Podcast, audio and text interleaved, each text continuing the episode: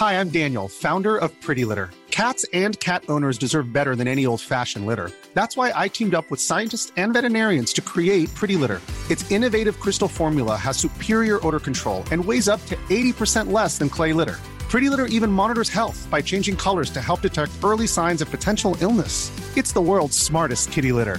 Go to prettylitter.com and use code ACAST for 20% off your first order and a free cat toy. Terms and conditions apply. See site for details. The following on podcast is proudly sponsored by Barbados Tourism. Before we kick off uh, the show, I just wanted to take a moment to remind you that the ICC Men's Cricket T20 World Cup final is taking place in Barbados this summer. This, by default, gives all of my fellow cricket fanatics the perfect excuse to go and book a holiday to Barbados in June and experience firsthand the euphoric atmosphere at the Kensington Oval, the cricket mecca of the Caribbean. If the cricket alone isn't enough to tempt you, then let me be the one to remind you that a trip to Barbados can also include leisurely strolls along the breathtaking coastline, mouth-watering flavours of the world-class Bajan cuisine, and of course, plenty of rum. Head to visitbarbados.org forward slash cricket today to book the trip of a lifetime to Barbados, the best place to be a cricket fan.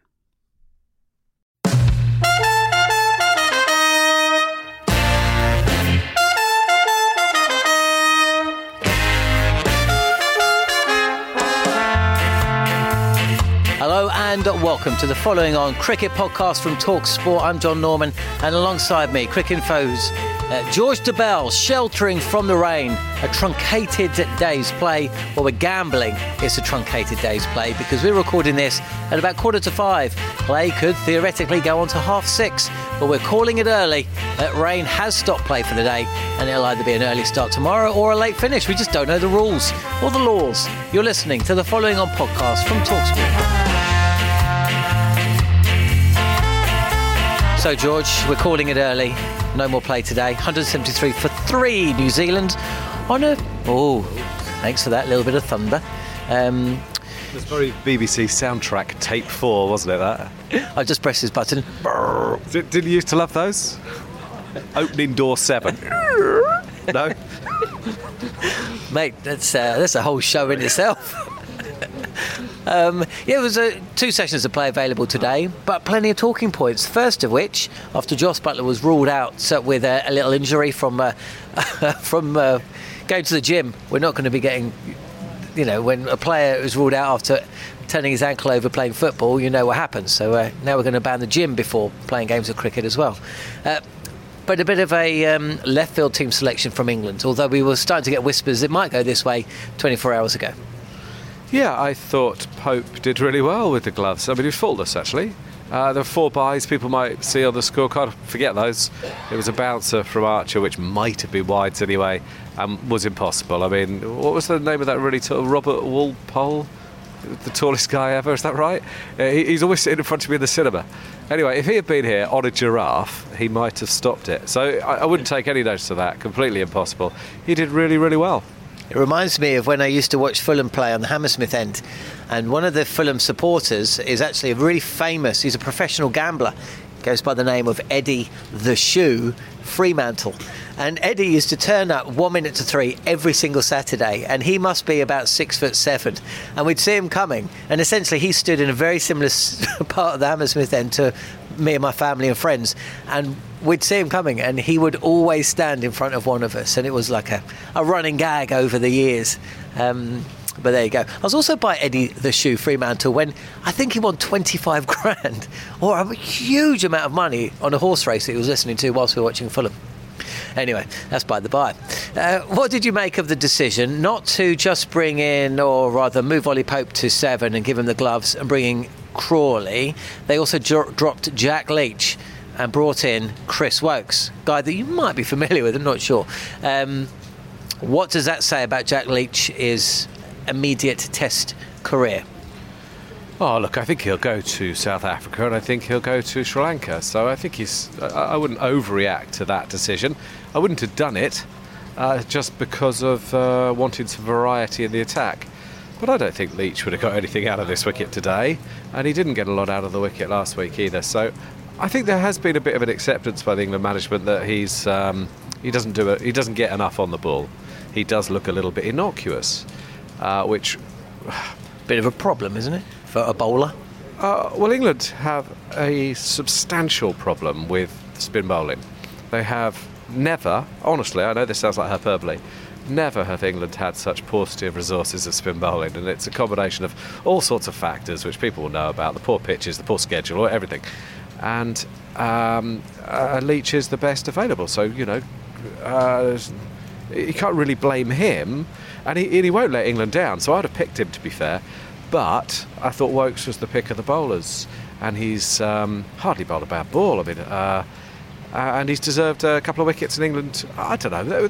Maybe they're a little bit unlucky today. I think Ross Taylor was probably very fortunate to survive. He was given out, and the review still looked out, and the third umpire has seen uh, a hot spot, which I sure as hell can't see, but um, and reprieved him. So. It, I don't know. It, it, they didn't get as much swing as they thought they were going to get from this wicket, and uh, Latham has batted splendidly. Um, yeah, another slightly frustrating day, I suppose. Uh, that would have been my moment of the day. So let's do that. Oh. Uh, no, no, it's fine. So this is a fluid you know, production. Um, so Ross Taylor is palpably leg before wicket. Stuart Broad, very famous for his non-appealing appealing. Um, even of his standards, this was a level of not appealing to the umpire, just waiting for the finger to go up. And the, bowl, the batsman himself looked like he was about to walk off, but before then thinking, well, I may as well try my hand. He certainly didn't think he'd touched it, that's for sure. Then when the, the review was shown, the replay, there seemed to me, anyway, to be a clear gap between bat and, bat and ball. And then, of course, it went to hotspot, nothing on hotspot as far as I could see, like you. And then it went to Snicko, and yes, there was a spike, but the ball had passed the bat by the time the spike was registered. So a little bit of a bizarre one. Another, if, if it had been given not out, I think it would have been reasonable to stick with the decision. Yeah. But the umpire on the field had given it out, and there definitely wasn't clear cause to overrule him. So I, I just think the third umpire has made the on-field umpire look a bit of a fool and, and, and very unfairly. I don't have a massive issue with it. There, there was some sort of spike, but you know, I was listening to Bruce Oxenford, the third umpire, saying, "Yeah, I can see a little uh, hot spot there." I've looked at it quite a few times, I can't see anything. So I don't really know what he's looking at. Maybe they've got better TVs. Genuinely, maybe you need to have an excellent HD uh, TV, uh, but we definitely couldn't see anything in the press box. Yeah, I'm with you on that one. Uh, there was another big moment of the day. Ben Stokes putting down Latham yeah. went on 66. Now, of course, you only have to rewind four or five days. Stokes at first slip, putting down BJ Watling when he was in his 30s. Watling went on to score 200, and uh, Latham has registered 100. Obviously, a big moment in the match, even if Latham is out next ball when we resume tomorrow. But um, Latham has punished England in a way that I suppose Stokes himself and Buttler in that f- first test didn't you know, you get a chance and you make the most of it, don't you? You make sure that you you make the uh, the, the, opposition rue, rue the error. He's the third New Zealand batsman to go past three figures in this very short series, and he looked quality today. Yeah, he did. Look, it's, it's five Test centuries in ten innings, he's including a double. Yeah, he's put up his Test batting average by eight in a year, so he's done brilliantly. All I would say is that uh, that I'm going to get quite uh, detailed, but that edge that Stokes dropped and then he uh, fenced at one a couple of balls later, which fell just short of Burns, both from Archer. Archer yeah. So Archer was getting some bounce, really putting quite a lot into it on a bit of a pudding of a pitch, to be mm. fair.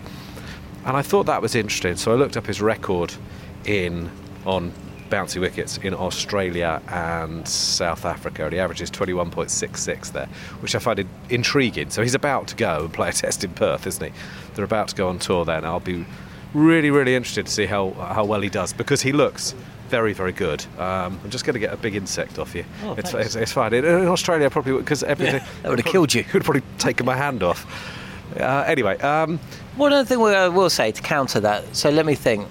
New Zealand last played Australia in Australia.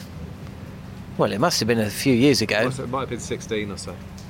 Okay. I think Tom Latham's probably um, had his breakthrough Yeah. in the last couple of years for New Zealand, and that kind of makes me think about England um, in a, a similar way. Same with Henry Nicholls. First year or two, he was on the out. He was looking like he was going to get dropped. They persevered, and in the last 12 months, uh, he's in the top 10 in world uh, in the world rankings. So when I look at this England team and the struggles that some of these players are having, it does kind of give credence to the idea that you've got to give guys a chance because it does take a long time to get used to um, to Test cricket. He put away the bad ball fantastically nicely, didn't he? He drove beautifully, played off his legs. Bit too much stuff on his legs, I'd say. Uh, but he and, and he left well outside off stump. It sounds simple, but he timed it really, really well. He looked knows his game though, doesn't he? It's the same Yeah. as BJ Watling. They know their game, and that is kind of the point I suppose I'm trying to stress. Uh, lol of the day, we were on TV. Me, me, Phil and John, and you, Brad Pitt. I, yeah. Uh, well, it might just be about to happen because I noticed we're at the start of a thunderstorm. We are leaning on the Sky aluminium boxes or whatever they are, and next uh, standing on a metal stand. So, Shall I just hold this microphone in the air?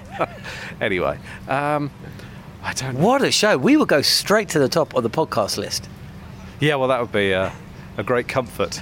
And, and no one would need to pay to cremate us. So that's peace of mind. But who would make the call to your wife? Because I wouldn't be able to do that. Uh, I'm just having a look over at the scoreboard. Oh no, the screen's gone off. That is the sign that uh, play is going to be finished for the day. Uh, three good uh, catches from Joe Root today. But was it the right decision to bowl first? I think it was uh, reasonable. I, uh, I think you probably don't want to see 173 if you've inserted. Um, It wasn't. Uh, it wasn't the pitch for me. I mean, I'm looking at the openers, um, Raval included. He played a lovely um, drive wide of mid on for a, for a few uh, before he was out in a horrendous fashion. Latham again, clipping nicely off his pads. I mean, it just did doesn't look to me like a insert the opposition kind of pitch. Might be proved to be wrong on that regard, but I suppose when you go in with no spinners, that's kind of what you have to do. well, would is if, if the pitch deteriorates, yes, that might look bad. But if you're if it doesn't, if it's going to stay like this, and they obviously think it is, and there's a lot of grass on that pitch, again, being dull, there's 16 millimetres of grass on that pitch. In England, you might get 4 millimetres, you might get 6 millimetres. It is unusually grassy. So you wouldn't necessarily expect it to deteriorate a huge amount. Uh, so they've look, they've made a judgment call. I wouldn't have done it, but I, I don't think it's massively unreasonable.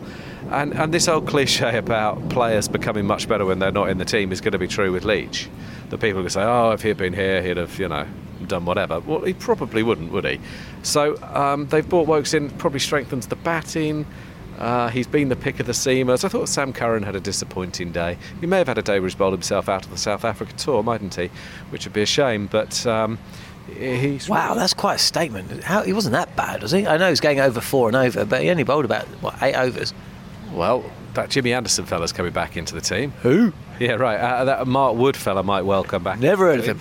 And Moeen Ali is probably going to come back into the squad. Well, if he comes in for uh, Sam Curran, but yeah, I suppose there is some big questions to be asked. But I think you need to, you need to give these guys the time to make the mistakes. I suppose is what I'm saying. He offers variety to the attack, and he took three wickets in the last test as well.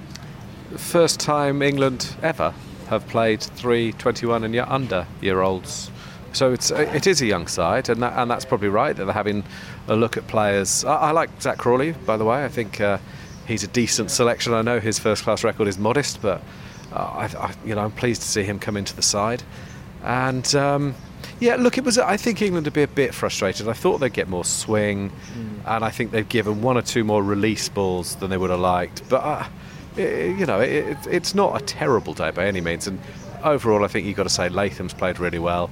And Stokes, well, he's probably the best fielder in this England side, and he's dropped two that he would be disappointed by. weren't easy either of them, not the one here or the one in Mount Maunganui. But by his standards, he'd be pretty disappointed. And he doesn't look 100% fit. That's the other thing. He clearly isn't right with his knee. Uh, and although they're saying they've got five seamers, they've got four and a bit. Yep, fair enough. Um, what did you Google during the boring bit of today? It wasn't really a boring bit today. In fact, instead of Googling, we went for a nice walk around the pitch, which is when we were on TV. I looked up Dick Young because because he was the last wicketkeeper to keep for England, having kept in fewer first class games. I made the mistake of looking up Dick Young on Google Images.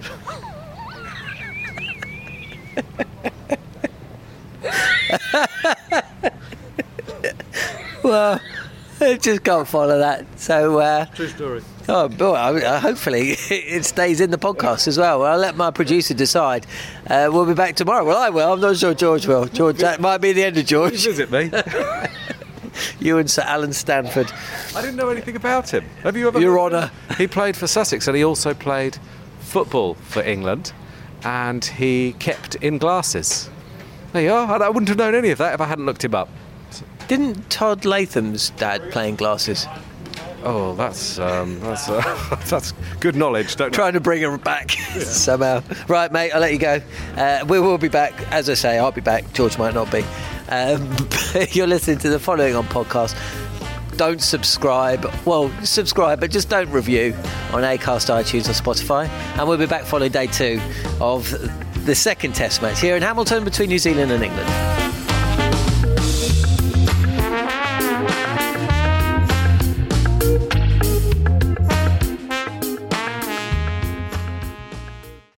The following on podcast is proudly sponsored by Barbados Tourism, and this is your gentle reminder that Barbados is the best place to be a cricket fan. With eight matches from the ICC Men's T20 Cricket World Cup Series taking place in Barbados this summer, including the final, you can experience the summer of a lifetime by booking today. Aside from immersing in world class cricket in the sunshine, Barbados is the dream destination for all travel enthusiasts. It is where adventure meets paradise, the culinary capital of the Caribbean, and better still, the birthplace of rum. If you're keen to unite with cricket fans across the globe for what is set to be an unforgettable summer, then head to visitbarbados.org forward slash cricket today.